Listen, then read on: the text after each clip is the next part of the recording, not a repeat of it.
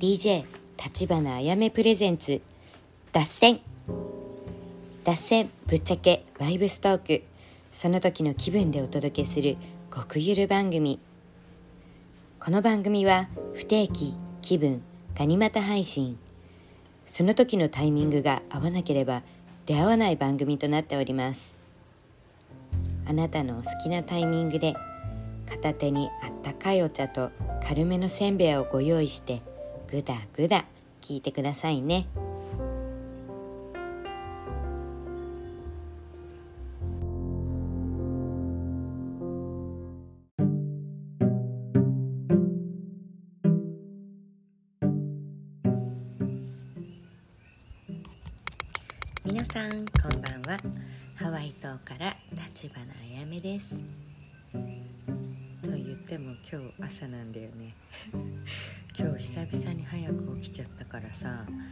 あの実は今右目に物もらいがあってねなんかあの長時間コンタクトしてカピカピのまま寝ちゃってでコンタクト外したら物もらいになっちゃって。でなんかまあねあのやっと理由ができるじゃん休める理由が。片目見えないみたいな。しかもさ結構腫れちゃったんだよ。すごい腫れちゃってたから、今日は休んでいいよみたいになって。そう。で一日寝てたから夜寝れなくてさ早起きしちゃって。そうそう。だまだ治ってないんだよね。だから昨日よりは見えるんだけどまだ視界半分って感じ。ね。なんかあの体弱ってる時とか休まなきゃいけない時って分かりやすく体にサイン出ますよね。うん。なんかもうあれだったんだわ。休めっていうタイミングだったんだわ。このもらいになるとさ見るからに病人っぽくていいよね。安心して休める。これ多分なんか日本人特有なんだよね。あのなんだろう。真面目真面目だからこそさずる休みとかあんまりできないじゃん。ねあの真面目責任感が強いっていうのはあの何なんだろうね。日本人特有だよね。ねいいとこです。いいとこだけどもあのマイナスポイントは休みにくい。あのどんどん休んできましょう。体に不調が出たら。うん。でその休んでる時にあのいいアイディアとか映像がこう目つぶってると浮かんできたりするからあのあれですよね。そうそうだからおすすめです。あのちゃんと休んででその時はインプットのタイミングだと思ってもらって情報インプットの時期。そうそうそう。だから結構すごいいろんな あのやっぱすごかったですね。ライオンズゲートもう閉まったって言われてるんですけどその宇宙からエネルギーが膨大に降り注ぐその数日間みたいなまあ1週間ぐらいだったかな。ちょっとうる覚えないんですけど。そう。でそのライオンズゲート期間中すんごいアイディアわんさかわんさか来てたからさなんか疲れちゃってねなんかちょっとあのリセットしなきゃいけなかったんだわ。最近また瞑想を始めてずっとしてなかったんだけどやっぱ瞑想するといいですね。あのなんか思考がちゃんとすっきりして自分が何やるべきかがあの明確になるというかやっぱあの余白って大切だなって思いました。人生に余白ありますか？なんか私のなんだろう。もうこのハワイに来てからのあのスケジュール？であてか違う。アメリカに移住してからの目標だったこれは。目標ってやばいよね。今考えると。何が目標だったかっていうと次の日に予定を入れない。予定は未定。っていう目標を立てたの。であの初めさやっぱその目標意外と難しくってその真面目な人こそ難しいんだわ。ね。私こんな風に見えてもさまあなんだろう人から見たら真面目じゃないんだろうけど真面目なんだよね。お前が言うなって感じだよね。そう。そうだからなんかそのなんだろうスケジュールは3ヶ月後が3ヶ月後までびっしり入ってないと嫌だったししかもそのスケジュール誰と会うとかも米粒単位で2時間くらいで決めてたの。人と会うのは2時間がいいらしいよ。それ以上だとなんかあのあの人間が集中して集中できる時間って大体2時間くらいがマックスなの。映画とかでも何でも2時間以内じゃん。でまあ一番いいのはその学校の授業60分とか。まあねそんぐらいが一番いいらしいんだけどまあマックス2時間じゃん。3時間4時間くらい一緒にいるとだんだんだれてくんだわ。その新メンバー追加したり なんかしないと。そうそう。だからそれはなんかもうあのなんかあれだよね人間とはっていうとこだよね。2時間がいいらしいです。でその2時間っていうのももうちょっとあの人といたかったなって思わせる時間帯なんだって。もうちょっと喋り足りなかったよなみたいな。ね。でそのお名残惜しいところで弾くのがあのまた次に会いたいと思われる人みたいです。ね。まあそんなこんなで。朝からほんとココアを飲んでほっこりしてますよ。鶏起きてるからねもうね。もう今何時だと思う？5時半。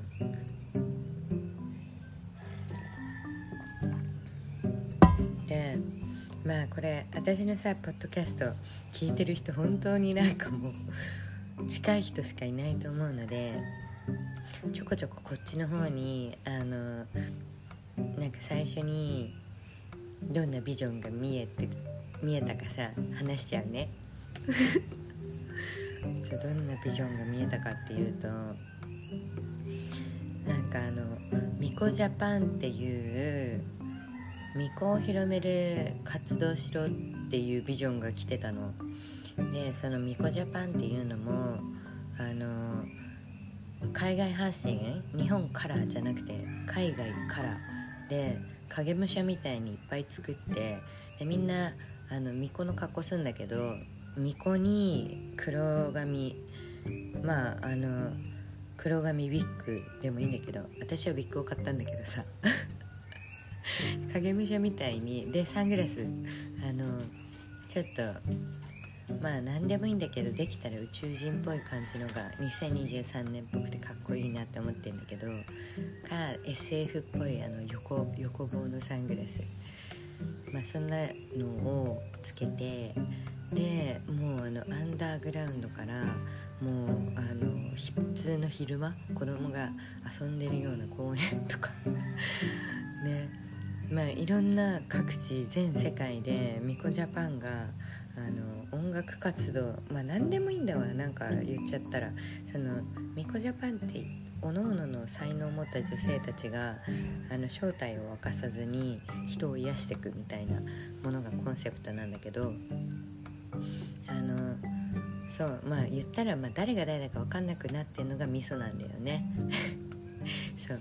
でミッコジャパンはいろんな世界各地でなんかそういうちょっとパフォーマンスとかアート活動とかまあそのヒーリングでも何でもいいんだけどさなんかそういうのをしてる動画とかをどんどんあの発信してって。であのまあそれで認知度が高くなってったら日本に逆輸入。であのもう巫女さんいなくなっちゃっててやばいらしいんだよね日本が。もうその巫女さんのバイトとかもさあの募集めっちゃかけてるくらいだからさだからなんかその女性たちがあのまあ言わんともメッセージ降りてきちゃう人いっぱいいるじゃん。あの長文のポエムみたいの書いちゃう人はねもう巫女体質なんですよ。降りてきちゃってるから書かなって思うんだけどそれ読み返してこれ自分じゃないよなみたいな。ねのとかさいろんなメッセージがあるわけじゃん。まあそういう人たちみんな巫女体質なんですよ。そういう人たちのメッセージとか降りてきたものをそのサイトにまとめてどんどんアップしていく。でも海外で「ミコジャパン」って言ったら「ああのミコジャパンね」みたいな。くらいの認知度になってから日本に入れて海外で人気沸騰中のミコジャパンが来日みたいな感じで朝の目覚ましテレビでちょっと放送されるみたいな。すごい。そこまで鮮明にビジョン見えてんの？すごいよね。ね。でなんかミコジャパンもあのなんかその海外に住んでる日本人たちを中心にこれもうさなんかジャパンってつけてんだけど正直ジャパンじゃなくてもいいと思ってんの。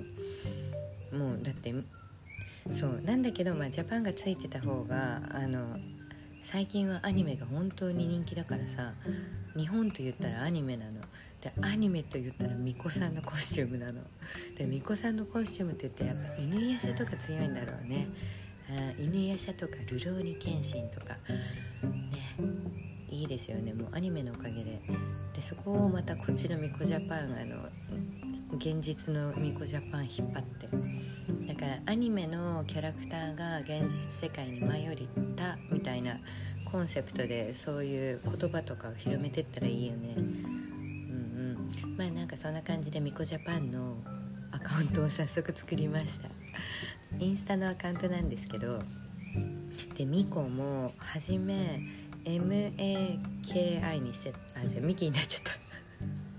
えっとミコ M ミコ KO そう KO にしてたんですよ。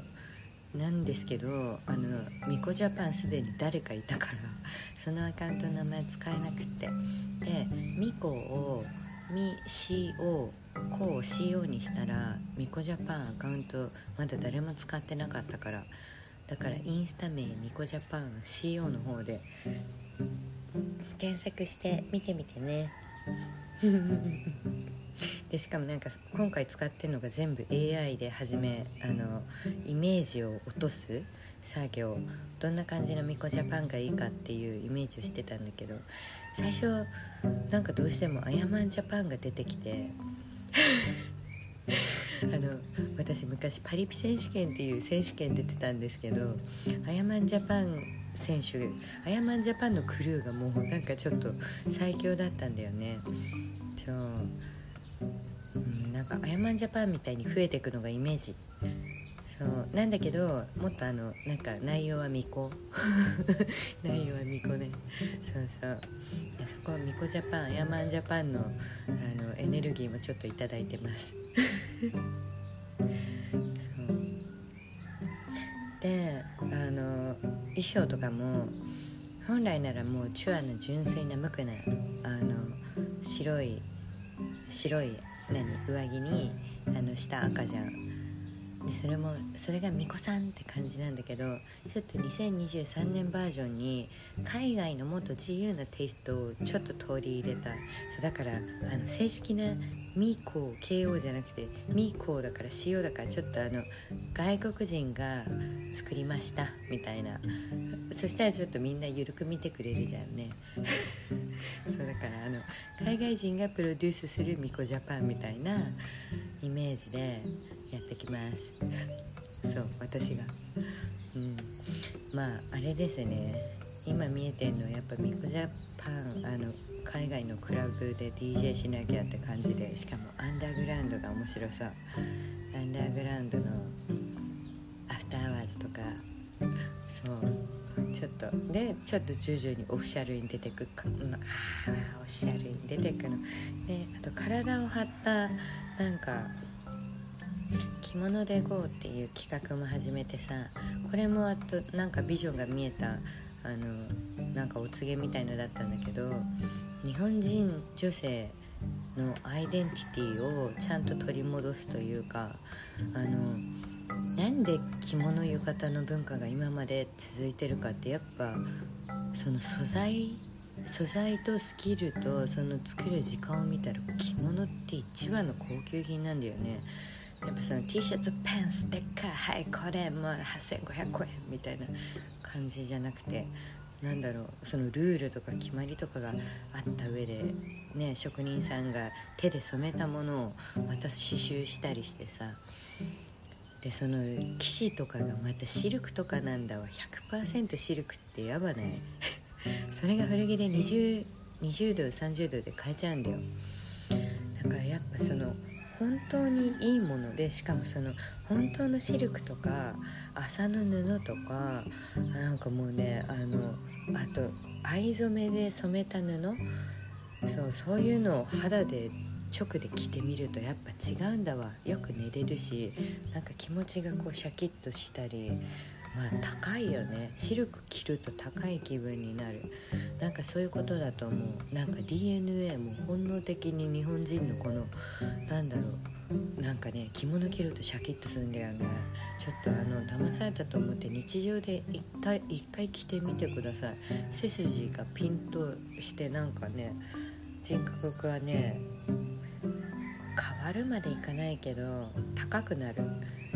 うんだから着物を着てるだけでなんかお高くなるような感覚になるのはすごくいいことなので是非ちょっとトライしてみてください。でしかもあの植物の色とかで染める布あるでしょ？そういうのって昔はあのそれが病気の人に着せる湿布代わりだったの。そのあの木とか草花のエキスってその草花のとかってもともと薬草として使われてきたからさだからねあの自然のものを着てる感じになるんだわ。そう。だからその今の今の時代ってさもう洗剤柔軟剤化学繊維ゴリゴリで匂いが良ければ OK みたいな感じでさどんどん洗濯するしまあうちもなんだけど。てかうちがなんだけど。ね。でなんかもうこうナチュラルなものに変えていけば変えていくほどなんだろう。肌の負担が減るというか軽くなるというか。それを最近実感してるので是非あの布を変えてみてください。あのお肌に違和感があるような方は。綿100%がやばい。あのしかも古着の浴衣の綿100%で寝てみてください。もう超よく寝れる。やっぱなんかね麺っていいですよね。しかもあの着古した柔らかい麺がいい。ねだからいろいろあのそうだこれまた始めるんですけどあのてかこれ聞いてピンときた人全然パクっちゃっていいんですけどあのヴィンテージ浴衣をもっと着やすく 2way にカスタムリメイクしてであの売ってく？ヴィンテージ浴衣として。なんで浴衣を着ないか浴衣じゃないやあの着物か。まあどっちでもいいんですけど浴衣も着物もどっちも。そう 2way にしてでそれ YouTube とか載ってんのでミシンある人ちょっと試してみてください。であの盆踊りとかで販売するといいかなって思ってて簡単にサクッと着れるあの海外の盆踊り。ね海外の人が難しくて着れないって苦戦してるから。うん。ね日本の人やっぱ器用だからさすぐ着れちゃうんだよね。綺麗にね YouTube 見ただけとかで。でもなかなかねやっぱ海外の人はあの難しいからなるべく簡単に簡単にでこの気持ちよさをしてもらいたいですね。浴衣浴衣の気持ちよさ。ね女性らしさがプラスになります。はいそれではちょっとあのもう明るくなってきたので今日はこの辺で。うん日本の文化もっと広めていきましょうね。はい。なんか海外目線で見たら絶滅危惧種みたいな感じで見られててそう人口やっぱ減りすぎちゃってるじゃんね。あの田舎の方とか特に過疎地域もううちの福島が本当にやばい。あの人がいなすぎてそうだからやっぱ子孫繁栄していかなきゃいけないからねあのお母さんに優しい国になってほしいまずは。あの女性とお母さんに優しい国になってほしい。そしたらどんどん子供増えるんだよね。でも今もうお母さんが一人で頑張ってるような感じになっちゃってるから。だからあのみんなで支え合っていきましょうね。お母さんに優しい町最高。お母さんに優しい国。ねそれコンセプトだわ。おかお母さん女性に優しい国。うん。ねなんか女性がオス化するのもしょうがないよね。なんか戦わな生きていからへんみたいになっちゃってるからさ、うん、女性に優しい国になれるように。はい。男性たちをあの転がしていきましょう。それでは皆さん良い夢を。アロハマハロバイバイ